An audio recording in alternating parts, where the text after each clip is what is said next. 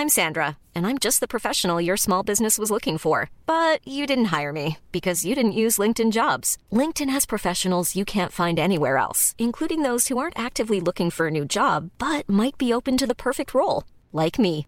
In a given month, over 70% of LinkedIn users don't visit other leading job sites. So if you're not looking on LinkedIn, you'll miss out on great candidates like Sandra. Start hiring professionals like a professional. Post your free job on linkedin.com/people today. Since 2013, Bombas has donated over 100 million socks, underwear, and t-shirts to those facing homelessness. If we counted those on air, this ad would last over 1,157 days. But if we counted the time it takes to make a donation possible, it would take just a few clicks. Because every time you make a purchase, Bombas donates an item to someone who needs it. Go to bombas.com slash ACAST and use code ACAST for 20% off your first purchase. That's bombas.com slash ACAST, code ACAST.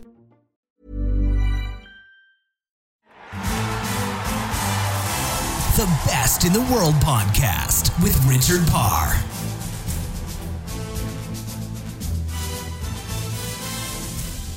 I've been very lucky to speak to some of the greatest sports stars on the planet on the best in the world with Richard Parr. Olympic champions, world champions, world number ones, world record holders.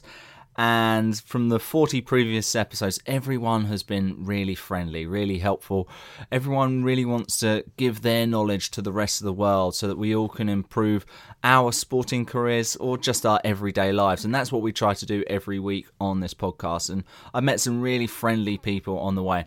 But I've got to say, KK Clark today is my guest, the Olympic water polo champion, and she's got to be up there with one of the friendliest we've had on the show.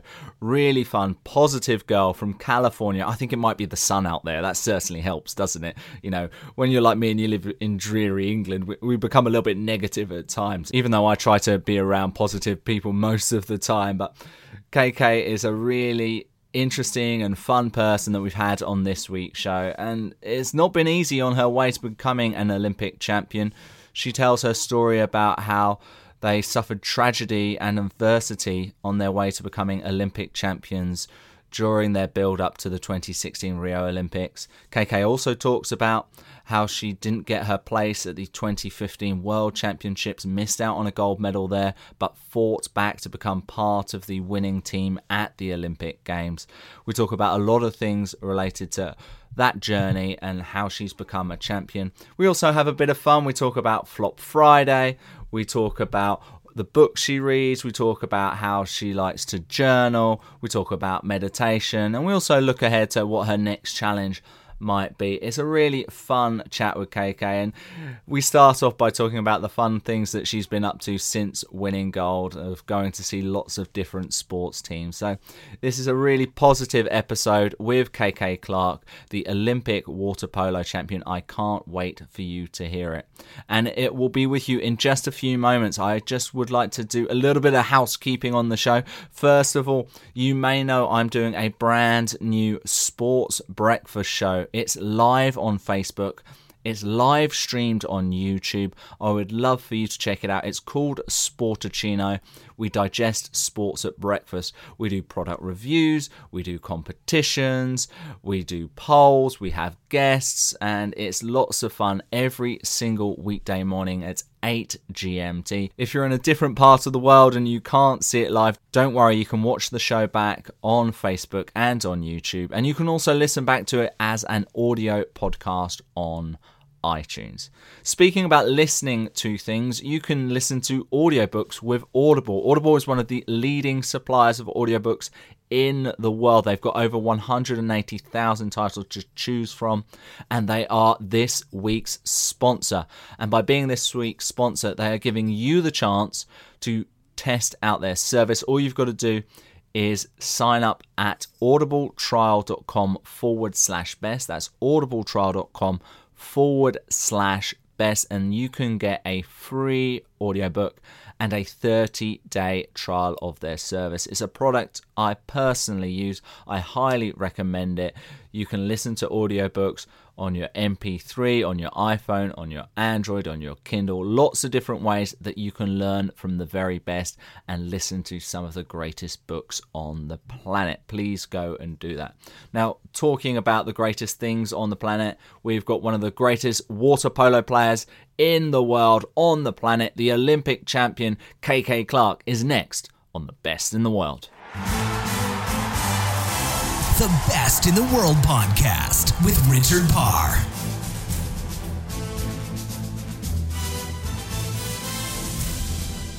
KK Clark, Olympic water polo champion. Welcome to the best in the world with Richard Parr. You won that gold medal back in August, and I see you've been having lots of fun on your Instagram page. You've been to baseball, you've been to see Golden State, you've been to see hockey. How much have you been enjoying all of that? Oh my gosh. Well, first off, thank you so much for having me. It's a joy to be on. Um, and then yes, you know, it's been I'm a, I've been a sports fan my whole life, so being able to do these honorary um, events and sort of uh, award sort of tour um, has been just so so fun. And um, while it's been a little awkward because I live in LA, but I'm from Northern California, and a lot of the professional sports teams are big rivals. So I've been doing the Dodgers game and the Giants game, and my Giants fan in me totally cringes at that. Um, it's been super, super fun. And again, I'm just a big sports fan. Um, being able to kind of see those sports organizations up close has been just a joy. So and I guess when you're representing America, everyone's just supporting you anyway. So for those of the uh, the fans who might know that you're a Giants fan when you're at the Dodgers, for yeah. example, they're they're all just happy to see you and, and happy to share in your success, I guess. Oh, totally. Everyone's Team USA, so that's kind of how I've been justifying it in my head. But uh, but I've you know I try to say yes to everything because I don't know when an opportunity like this will ever kind of come back around, and just really just trying to enjoy, let everything sink in. Um, even though, I mean, all of this stuff is just a cherry on top. You know, you don't go into an Olympic Games expecting to win first off and then expecting to kind of have this like grand little victory tour when you get home. So just kind of trying to take it one day at a time and enjoy it all. Mm, what's been the best moment since winning gold?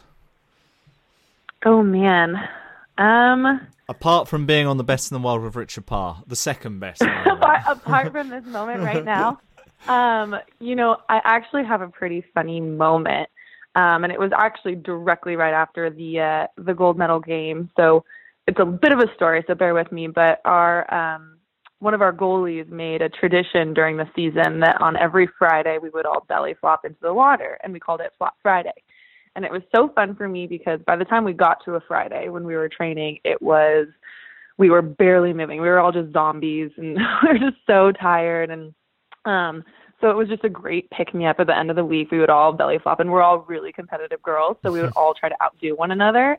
And it ended up just being such a funny laugh um, gag. I'm so happy our coaches let us do it. So the day that the gold medal game was on was a Friday, and we were all kind of joking in the morning, like, "Ooh, flop Friday," you know. But nobody would dare flop um, in the morning um, swim before the game because if you really go for it, you can definitely injure yourself.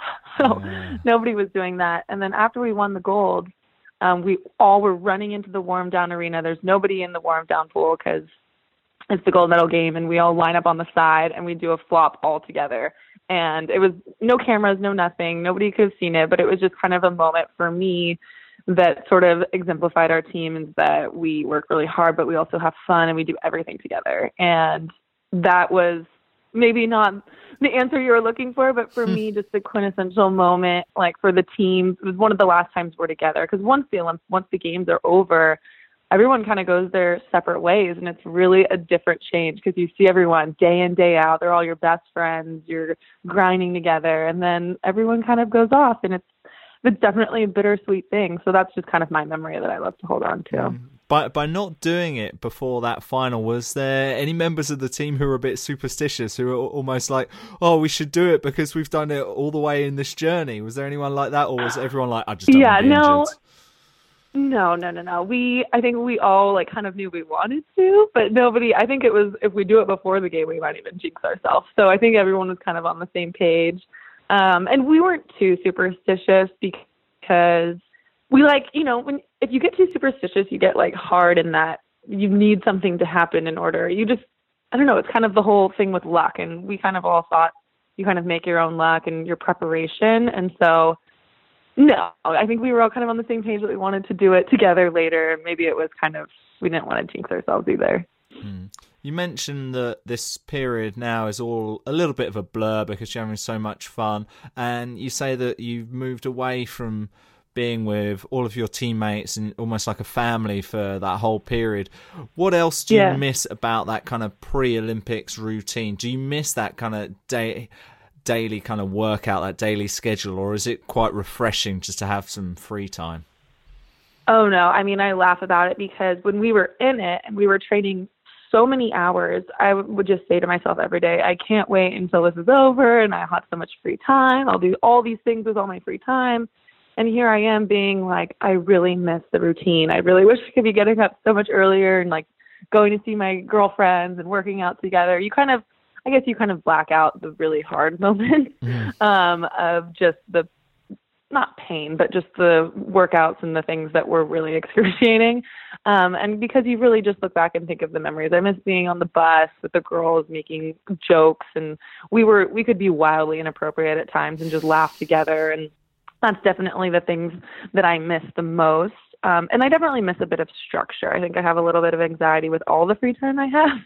Um, and so it's definitely moving forward going to be kind of that balancing act going to you know try to continue working out but the way that the quad is structured for us is you know this time of year is really slow anyway and a lot of our girls who were so young are back in college and we had a girl go back to high school. So when when we do see everyone i'm like hey aria how's high school? Like that's just wow, wild to yeah. me to you know here i am i'm 26 definitely evaluating things could totally move on with the next chapter of my life. And i shared something with this girl who's just beginning. Um, and that was kind of the interesting thing about our team is just our age range and how our coach was able to make us feel like a family despite how many of us are on different places in our lives i think Mm, let, us talk about that. One of your coaches also had a, a tragedy just before the, the start of, of the games. Yeah. How, how much did that uh, affect you all?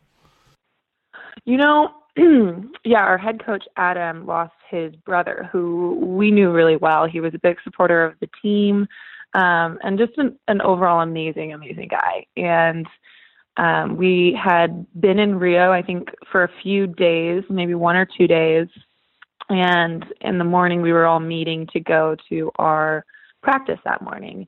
And we walk up and we see him, and you know, you can tell immediately that something's off. You know, he's body language, everything. Everyone was standing. He was sitting. He had his sunglasses on. Just you knew something was wrong, and he opened up to us and told us what had happened. Blake had been surfing, doing what he loved. You know, Adam really focused on the the good things but in in his message obviously he was in so much pain and it was really really really difficult to see someone that you care about in that much pain. And um his big message to us i don't know how he had you know the presence of mind to think about us in this moment but he was like you guys just need to do exactly what you have been doing. Don't change because of me.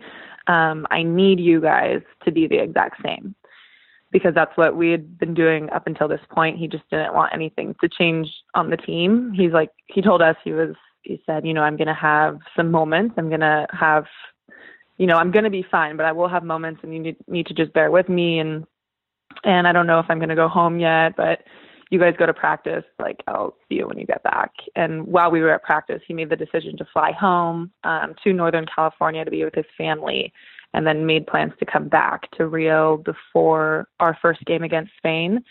So, I mean, and we were just there for him. We wanted to, we all did our best to honor that request of his. Um, and our assistant coaches really stepped up and um, we only had, you know, a handful of practices before the first game, but it was really hard. I mean, it, it kind of changed the mood in a way. Um, and you know, in the beginning of our process, our coach, he's such a great coach. We do all these exercises and we honestly map out things that could go wrong. Um, and we write them all down and we try to come up with plans to work around them just to create an awareness about those things. And ultimately, we were ready for adversity and we were ready for adversity that we couldn't maybe expect or put our finger on.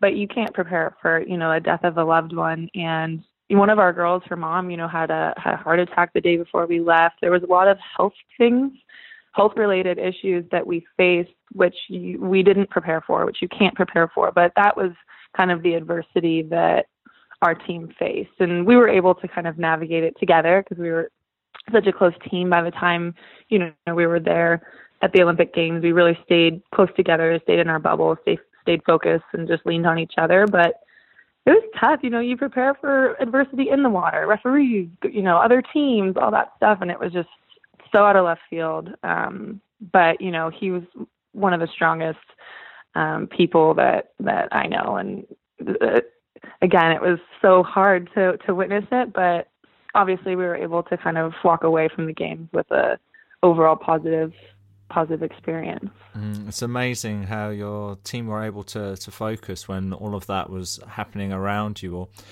this was your first Olympics, is that right? Uh, apart from these adversities and these tragedies, how was it? How was the rest of it for you? How how did it feel? Yeah. Was it everything you expected? Yes, yes, and no. So I grew up uh, watching the Olympics. I was, I think, my first memory of being totally inspired with every piece of my body was watching the 1996 Olympics when Kerri Strug, the American gymnast, did a vault on a broken ankle and landed it, and the crowd went wild and they won gold, and it was just like witnessing superhero, mm-hmm. you know. And and I was just and I wanted to be a gymnast after that. And I'm six two, so I knew pretty quickly, or at least the instructors and the the gymnastics instructors knew pretty quickly that that wasn't in my future. Um, and and then in the winter games, I was always in awe of the of the ice skaters. So I've always had an itch to to be at that level, to compete at that level. Um, you know, it took me a while to really commit to do it to fulfilling the process because I grew up and I I had a fear of failure ultimately. You know, it was a and it was something I had to kind of figure out and confront on my own because I was never fully committed because I was always like, well, if it doesn't work out, I want it to know that maybe it was some other reason, you know. Um, but I had to really fully commit. I would say I'm kind of late, maybe like 2014, 15, where I was like, I'm going to do this no matter what, whether I make the final roster or not. I have to commit. And um, and so, I mean, having been there I, it was incredible. It was surreal, definitely. You know, not as over the top as maybe as as maybe I expected because we had been to a lot of tournaments. The Pan American Games is set up really similarly with a village. I've been to a World University Games, which has also a very similar feel with a village and an opening and closing ceremony. So I that was helpful because I, you know, wasn't a deer in the headlights. But mm-hmm. knowing that someone said of this thing when we were out there that they're like, isn't it crazy to think that where we are right now is just the fittest place in the world, like the most fit place in the world. And you kind of sit on that and think about it and you're like, wow, you know, all the best athletes in the world are here in this moment. And that was pretty kind of crazy to think about. Mm. Were there any athletes or stars that you, you saw who were excited to see at all? Yeah, um, my grandfather was a really big tennis fan, so we sat behind Serena Williams on the bus to the opening ceremony, and and you're in that moment, and you're kind of had that internal battle, like, am I a fan or am I a peer? Am I a fan or am I a peer? Like, I don't, you know, I'm not sure. Like, do I talk to her? Do I ask for autograph? Like, I don't know. Um, and ultimately, I decided I was like, no, I'm up here. so I wasn't gonna kind of fangirl out. I was just like, hey, yeah, we're both here. We're both athletes, like Olympic athletes. This is cool. Um, and then because all of the the U.S. team is in one building and there's only two or three elevators, so you end up seeing a lot of the athletes in the elevators, and you see Michael Phelps going to his race or coming home from a race, and it's kind of you're in an elevator, you're like, hey, good swim tonight, you know. it was like obviously the most decorated Olympian. Um, but again, it's it's really cool because you you walk around and everyone's there for the same reason, and you know, seeing and there were some athletes who chose not to come for you know whatever reason whether it was the headlines or you know their own schedules or whatever and so to see athletes of that caliber you know people who don't necessarily maybe the olympics is not the pinnacle of their sport come and represent their country you know i really had a lot of respect for for those athletes so yeah it's it's funny coming from the side as as a sports journalist i always had that kind of distance whenever i interviewed someone I really admired or something like that. Is it's that fine line of I'm a professional. I shouldn't get a photo with them, but I really want a photo with them. And yeah, as as totally. I've got older and interviewed more people, uh, I I look back and think, oh, I wish I'd got a photo with this person. I wish I'd kind of remembered this moment. And I think now I Right. try to do it, but I make sure it's in the right situation. You know when, Right. where and when's not. And I, I'm I'm sure. After all of your success and everything like that, Serena Williams now wishes she had a photo with you. So, Well, next thank time. you. Yeah, it's. I know. I know. We've been trying to get more people. Um, you know, we've been trying to grow the sport of water polo. It's not necessarily the biggest sport. A lot of people honestly don't know about it. Um, and we did have, I think, Cam Newton, the uh, quarterback um, for the North Carolina Panthers, I think it is. Um, he was doing a Nickelodeon show, and this young girl wanted to be a water polo player for a day. So he came by practice with her, and that was kind of a cool thing for us to have, you know, someone from such a mainstream sport here in America come and try water polo. And there was this viral photo that came out of him coming out of the water and like shooting a water polo ball. And you know, I think SportsCenter got on it. All these people were tweeting it, and the funny thing is they're like, oh, he can't, you know, he's good at everything, water polo too. But the joke on our team was that when our captain was underwater, like totally lifting him up because it's so difficult to get up and do the egg beater if you don't know how. And she was just like in cahoots about it afterward because she was like, if only they knew, you know. Um, but that was great for us, just overall having someone like that um, come to a practice and see what it's about, see what water polo is about because it is it's a tough, tough sport, and I don't think a lot of people understand exactly, you know, what's going on. So, so yeah, I mean, obviously, what we did at the Olympics um, put us a little bit on of a stage too, just being able to represent and and execute our, our goals and dreams, and yeah, just getting the sport out there. Hi, I'm Daniel, founder of Pretty Litter. Cats and cat owners deserve better than any old fashioned litter. That's why I teamed up with scientists and veterinarians to create Pretty Litter. Its innovative crystal formula has superior odor control and weighs up to 80% less than clay litter. Pretty Litter even monitors health by changing colors to help detect early signs of potential illness. It's the world's smartest kitty litter. Go to prettylitter.com and use code ACAST for 20% off your first order and a free cat toy. Terms and conditions apply. See site for details. Many of us have those stubborn pounds that seem impossible to lose, no matter how good we eat or how hard we work out. My solution is PlushCare. PlushCare is a leading telehealth provider with doctors who are there for you day and night to partner with you in your weight loss journey. They can prescribe FDA-approved weight loss medications like Wegovy and Zepbound for those who qualify. Plus, they accept most insurance plans. To get started, visit plushcare.com slash weight loss. That's plushcare.com slash weight loss. Wow. Nice. Yeah. What you're hearing are the sounds of people everywhere putting on Bombas socks, underwear, and t-shirts made from absurdly soft materials that feel like plush clouds. Yeah, that plush. And the best part? For every item you purchase, Bombas donates another to someone facing homelessness. Bombas. Big comfort for everyone. Go to bombas.com slash ACAST and use code ACAST for 20% off your first purchase. That's bombas.com slash ACAST. Code ACAST.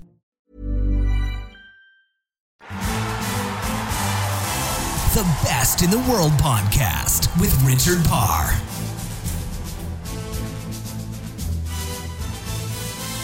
More from KK Clark in just a moment. Just a quick reminder that today's show is brought to you by Audible. To download their service for free for a 30 day trial, just go to audibletrial.com forward slash best. That's audibletrial.com forward slash best to get a free audio book download and a 30 day free trial. We all love the word free. And guess what? We all love to get smarter, and we can do that with Audible with their 180,000 titles to choose from. Lots of sports books there. I listen to all different types of audiobooks in the gym, on the bus, on the train, in the car, going for a walk. It's a great place to get smarter every single day. Check it out audibletrial.com forward slash best for best in the world because that's what this show is. We speak to Olympic champions, world champions, world record holders, and world number ones. And let's return to my conversation with the Olympic water polo champion, KK Clark. The Best in the World podcast with Richard Parr.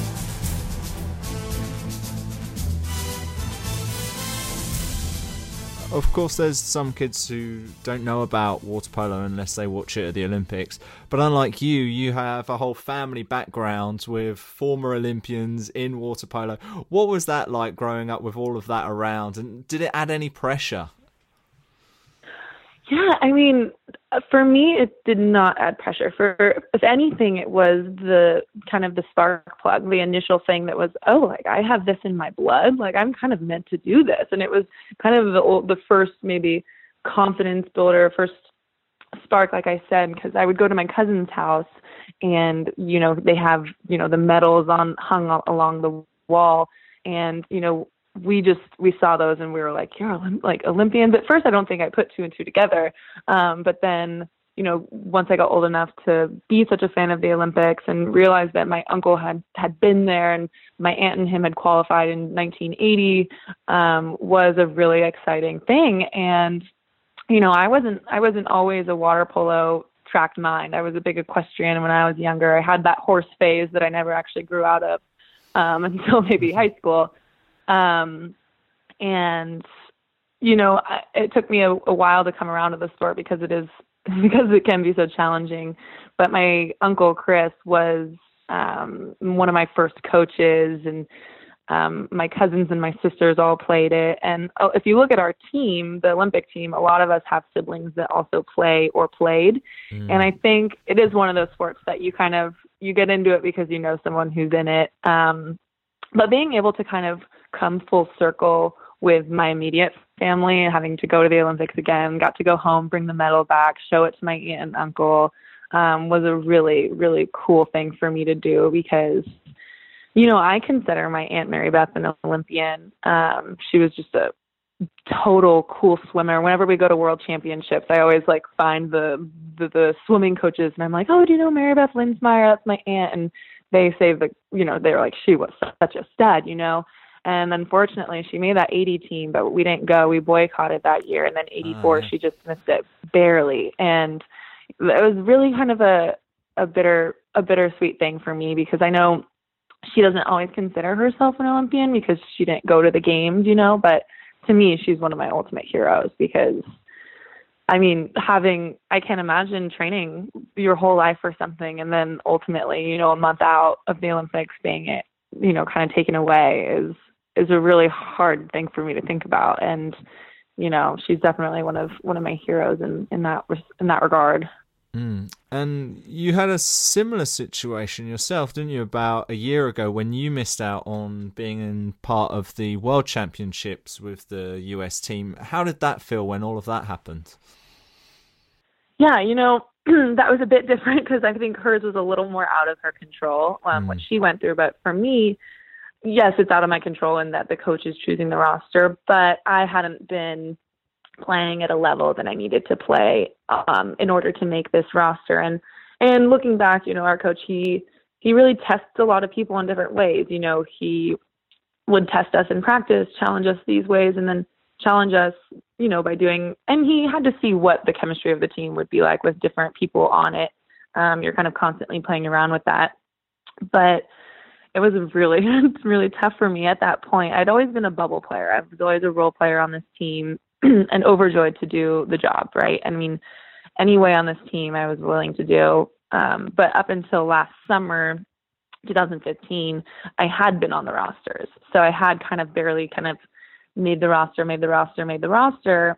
and then the biggest fear kind of being not being on the roster. And then we get to, so we had a long, long summer. I was in Canada for Pan American Games where I didn't really play very well. Um, and then we had 14 girls with us. He flew, we always had 14 girls at a big tournament um, training up until those, the games started because our coach was always, always, um, inviting us to be really competitive and you know nobody felt like their spots were safe we had olympic gold medalists from 2012 you know not knowing they were on the team until he named the team in late june so it was always a really intense environment and we go to Spain for a few days for a training thing, and you know I played okay, not not great. And then we get to Russia, and we're having breakfast, and he puts his hand on my shoulder. He's like, "Hey, can you um come to my room?" um after breakfast and I knew immediately what oh. it was about and I was just like trying trying not to start crying like I was just like you know my biggest fear had ultimately happened and um it was just an awful awful awful feeling um knowing half of it was knowing as an athlete that I couldn't get out of the slump, that I wasn't helping myself, and then just knowing that I wasn't going to be able to compete with the team at World Champs. And I went went up to his room and we talked, and you know he kind of explained himself a little bit, and he said, "You have the choice. You can go home or you can stay in Russia. It's totally up to you."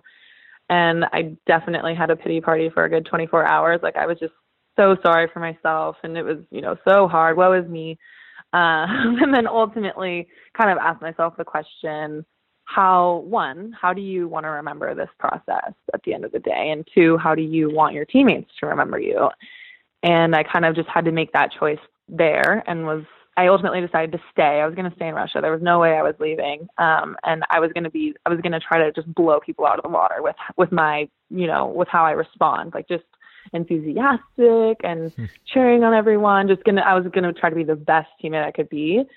Um, and I ended up going on um, these runs with the coaching staff because they do. Obviously, the girls who are competing, um, you're resting and getting bussed between practices and the hotel and everything. And obviously I wasn't competing, so I was like, well, I guess I should work out.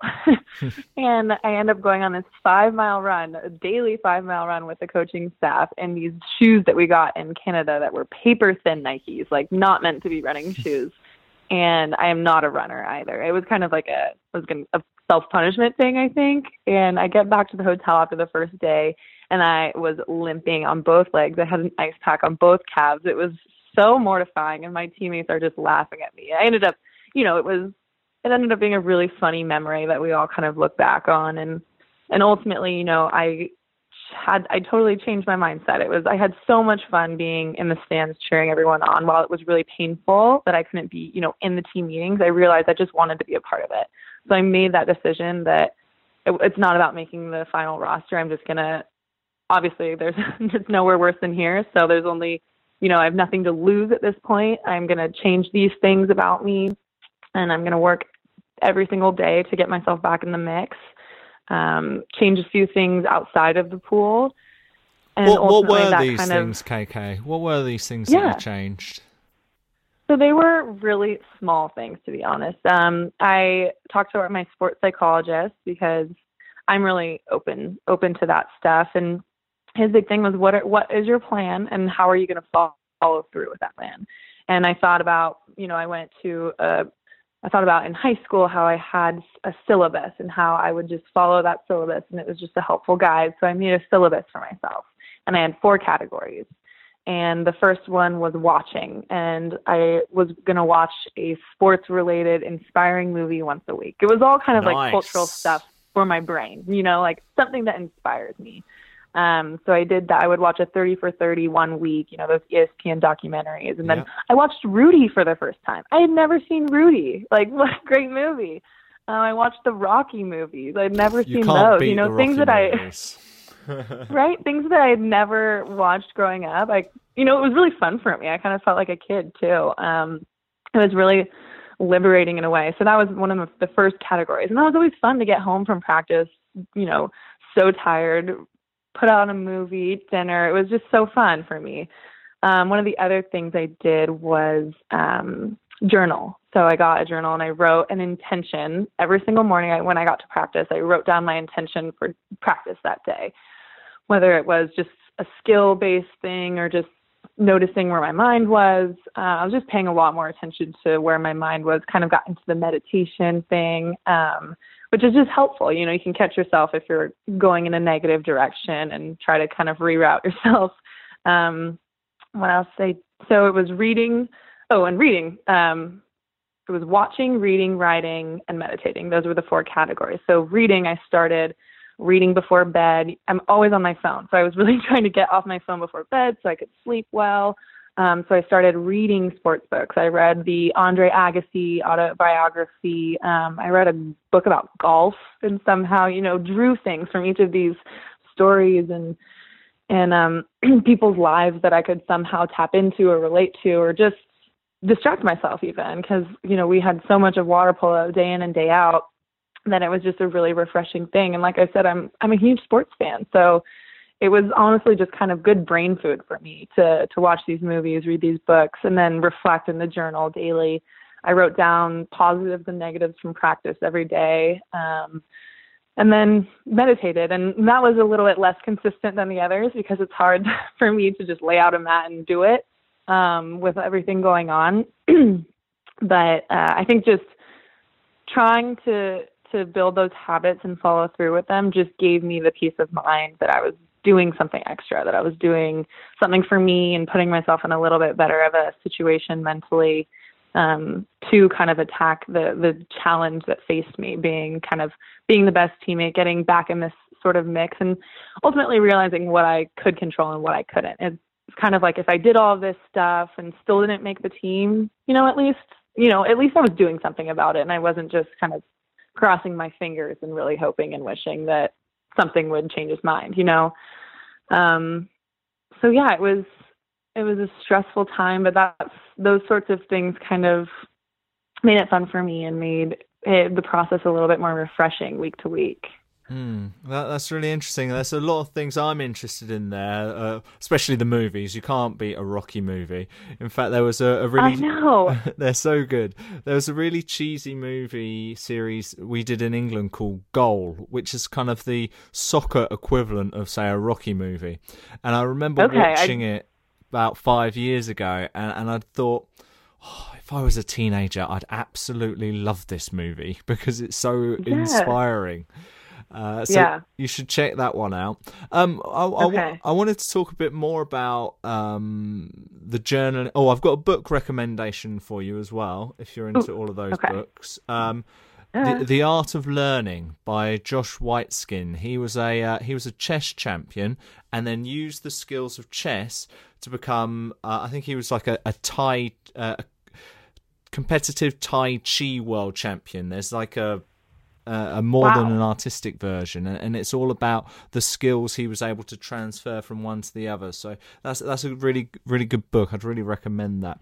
But what, yeah, what, I'm definitely checking that out. Yeah, what, what I'd re- what I'd uh, wanted to know is uh, when it came to the journaling, and you were writing every day, would you go back and and reread what you'd written, or was it just the the process of writing it made you think about that day and you were just able to focus more on what you needed to achieve?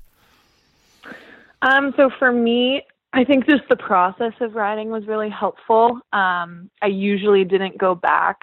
Um however there were moments. I think just having the it written down to go back and look at was really helpful because if we were at a really big tournament or if maybe one week was really not going so well, I would look back and see if I was like, was I making the same mistakes? Did I not really like process something that he was saying to me? was I was I taking the writing seriously? Is what I was writing down like actual legitimate um specific things or was I just kind of like venting or spewing? I don't know.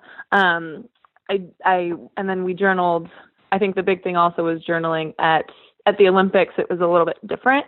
Um, I kind of just wrote down what I did that day. It wasn't kind of a, an evaluation thing. So I haven't looked back at that yet. I have, I mean, I have the journal in front of me. It's a big giant book. I'm kind of, and then after we won, I didn't, I haven't touched my journal. So I'm kind of probably going to regret, you know, not writing down the after effects and everything that happened. Um, but, you know, the last thing I wrote, I think, was let me see. I'm opening it right now. I think what was it? It was the day of the gold medal game, and I wrote "Get it done." Freaking get it done. That's all I wrote. it was just like in big capital letters, you know, just kind of you know what you know. Like it's not like anything's gonna change it now. Just do whatever it takes, you know. And um, I think it's going to be cool in you know months or years to come to be able to look back on those. But it's so fresh right now that I haven't I haven't quite opened the book up yet. Mm, so. yeah. some something to cherish, I'm sure. Um, and the meditation. Now, did you teach that yourself? Was it something that the team were all taught? And and how much time would you spend when you'd actually do it? Yeah. Okay. So the when I was in high school, one of the classes that I took was a prayer and meditation class, and it was, you know, one of those classes that maybe some kids signed up for because you know it looked fun or just different. But I remember just it making such an imprint on me. And the crazy thing I just thought of the other day was that we did a meditation that was, "Where are you going to be in 10 years?" And in high school, I was 16, and I, I meditated that I would be living alone next to the beach and like all this stuff. And I like I'm 26 now, 10 years later, and I'm in a studio in Hermosa Beach next to the beach. And I just kind of laughed at that because I was like, is that you know, is it something in my brain like totally um just a subconscious thing that I got here, or you know, I don't know. So it kind of it makes you sec- think about it a little bit, but. Mm. But um, so I was introduced to uh, meditation and mindfulness in high school, and then our sports psychologist um, we did a, a lot of different things with him, but one of the things we did do was was meditating, but mindfulness. And what we would do is just for five, ten, twenty minutes, you sit with your thoughts and you just kind of try to catch your thoughts and bring it back to the present moment. It's just kind of all about being aware uh, with the present moment because in a game, and it was all kind of related to sports and in a game in big moments, where's your mind? You know, are you thinking about the mistake you just made? or are you in the present moment? Because when athletes talk about being in the zone, um, a lot of that is kind of like you're just in the present moment and you're lost in it. So it wasn't trying to make it the present moment all the time because you can't do that, but it was just trying to catch yourself if you know you were being distracted or if your mind was in a different place. So one of my friends sent me a book um, just called Mindfulness, an eight week plan for finding peace in a frantic world. And I just started reading that, and it had its own little meditations in it, um, some audio stuff that I would just, I would put my yoga mat out in my apartment, put on one of the tracks, and do the meditation. So it just kind of, and they were all just kind of bringing you back to the present moment, focusing on a couple different things. And um, that's kind of just what I did. And I did it it, the book you're supposed to do it twice a day, but with my schedule that was pretty difficult. So I ended up just doing, you know, once a day, um, and then trying. You know, I haven't, I never actually completed the book, um, but I think just like I said, getting those habits and doing what I could when I could um, was ultimately helpful for me.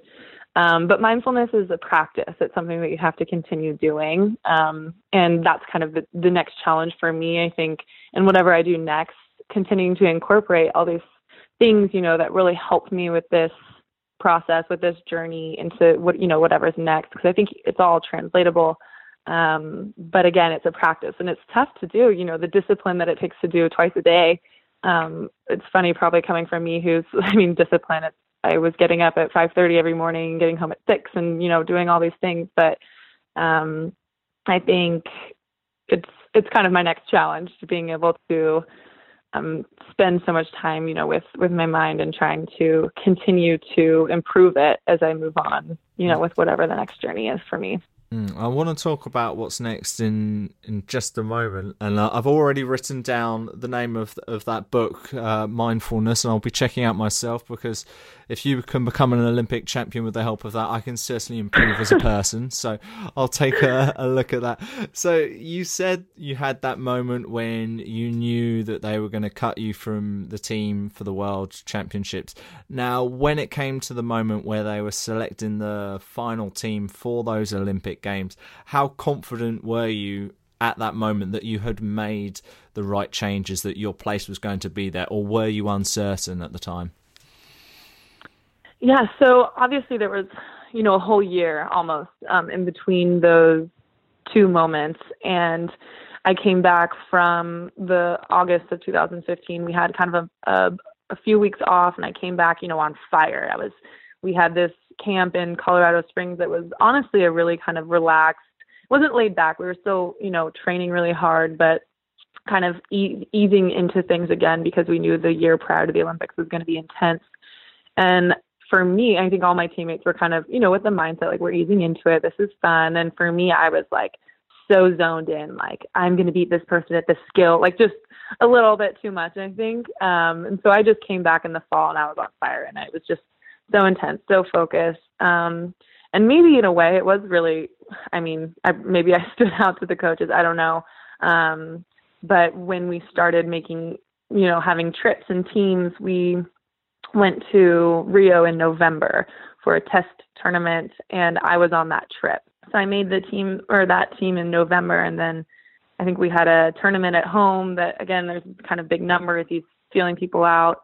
And then we had a couple more trips and then we went to the Olympic qualifier in Gouda, the Netherlands in March. And you know, making that team was going to be a big step in making the final roster. But again, you know, I was at this point I learned my lesson. By making one team it doesn't mean anything about the next team. And ultimately I was on the roster that went to the qualifier and we were able to qualify for the Olympics in March. Um, and then we had kind of that two or three month period where we were training again and we had a world league super final kind of the last tournament before the olympics and he brings 14 girls and you know me and one girl are taking turns playing in the games and you know it's a total flashback. I'm like oh what are you you know how are you going to respond? What are you going to do? What if he doesn't pick you? You know like just there were definitely moments where there's a little bit of a freak out and then i was able you know with the skills i think i developed i was able to kind of catch myself and you know focus on the moment and what i you know what i needed to do. And i with the opportunities i did have at that tournament i really felt like i played well um, I played the best I could play, and I played in the final game of that tournament, and the buzzer went off. And I remember thinking, as I was swimming out, was you did everything you could. Genuinely, you hear people ask, you hear athletes say things like that, like you want to know you did everything you could. And I was always someone like, how do you know? How do you know? You know, um, how do you really, really know? And I had that kind of peaceful moment, and so I was kind of at peace with it and ready to kind of know what be okay with whatever was going to happen. Um, but there were definitely, you know, storms in my head days leading up to the the day that he was going to ultimately name the team. Um, you know, family was always like, "How are you doing?" You know, friends were like, "You find out today," you know, and being able to just kind of try to again, you know, the skills staying in the moment um, kind of helped with with that anxiety as well. And then you became an Olympic gold medalist. Absolutely amazing. yeah. So, KK, yeah. we've nearly run out of time. Um, just two more quick questions. One is Have you thought about what is next? Obviously, you're 26, there's the 2020 Tokyo Games. Do you still have further aspirations with water polo, or are you going to do something different? Yeah, good question. I think for me, I mean, I was able to to win a national championship in college, and I in 2009. I remember my mom being there, and she she leaned over the the railing and she goes, "You did it! You know, you achieved your ultimate dream, your goal. What's next?" And I look up at her, and I was like, "I don't know, get married." Like, I really never thought the Olympics was going to be in my path. You know, that was never the the dream, the goal um, obviously it became that and being able to do it with the, my teammates and everyone involved all the coaches um, has been such a fulfilling thing in my life. Um, for me i think having the gold like i, I kind of want to just leave it you know i don't want to taint this experience. I just want to you know let it be what it was and um, kind of move on. I mean that's kind of been the dream. It's a bit harder to move on than i thought it would be. I we were at um one of the sports games and my coach I could hear him talking about, you know, the future team, the rosters, like all these young girls that are gonna get invited and I was like, Hey, am I on that list? And he's like, No, I thought you were done and I was like getting all the competitive juices flowing and I was like, I'm not done, I'm you know, I could play and you know, ultimately I'm still evaluating. Um, but I would love to kind of you know, I learned from my aunt and uncle there's life after sport and there's amazing things to still be done. So I think I am ready for that next chapter. Um, I don't know if it's going to take maybe one more year. I, I, I cannot call myself a world champion, a world champion as my teammates can. So that might be kind of the last thing poking me um, to kind of bring that full circle. Um, but but ultimately still undecided. Um, but yeah, kind of you know I'm nothing specific. If I do move on, you know I'm not going to be a doctor. I'm not going to you know I didn't wasn't able to do all these things. I don't have um, the the goal, you know, mapped out what's next, just kind of getting to sort of, you know, be a non-athlete and seeing what that's about. Well, I'm sure whatever you do next, you'll be as successful as you've been in water polo. KK, it's been so great to talk to you on today's Best in the World. How can we continue to follow your amazing journey on social media, please? Yeah, I mean, so I have an Instagram. I think it's kk.clark. Um, and then my Twitter is kkklarkusa. Um, but I'm definitely more of an Instagram user. Um, I just love sharing images and stories and and all of that. So that's where you can find me. Thank you so much for having me um, on Richard Parr's Best in the World. It's been it's been such a journey, um, and again, just such a joy to talk to you. So thank you. Oh, the pleasure's been all ours and all mine. Thank you so much, KK Clark, for being the best in the world. thank you. The Best in the World podcast with Richard Parr.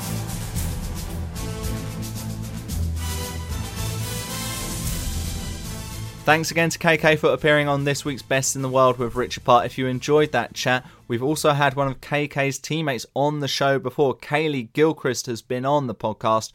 Go back and listen to that episode. It's on iTunes, it's on Stitcher, it's on richardparr.net. And there's lots of other athletes we've spoken to on the podcast. Maybe you want to listen back to last week's episode with Veronica Campbell Brown. Maybe you want to listen to the Olympic sailing champion, now CrossFit competitor, Anna Tunnicliffe. Maybe you want to hear from rugby champions such as David Campese and Chester Williams. There is so much great content on the best in the world with Richard Parr, and I love to share it with you every single Wednesday on iTunes and Stitcher. If you've got any questions for me, get in contact at Richard underscore Parr on Twitter or on our Facebook page. Best in the world.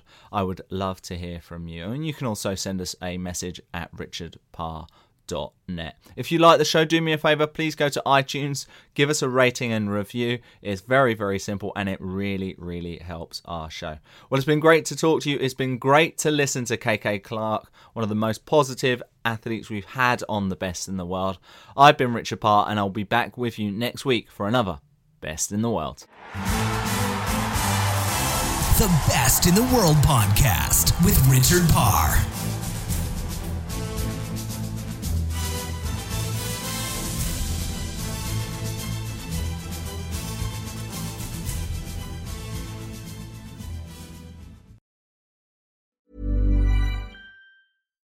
As humans, we're naturally driven by the search for better. But when it comes to hiring, the best way to search for a candidate isn't to search at all. Don't search, match with Indeed. When I was looking to hire someone, it was so slow and overwhelming. I wish I had used Indeed. If you need to hire, you need Indeed. Indeed is your matching and hiring platform with over 350 million global monthly visitors, according to Indeed data, and a matching engine that helps you find quality candidates fast. Ditch the busy work. Use Indeed for scheduling, screening, and messaging so you can connect with candidates faster. And Indeed doesn't just help you hire faster. 93% of employers agree Indeed delivers the highest quality matches compared to other job sites, according to a recent Indeed survey. And listeners of this show will get a $75 sponsored job credit to get your jobs more visibility at Indeed.com slash podcast. That's Indeed.com slash podcast. Terms and conditions apply.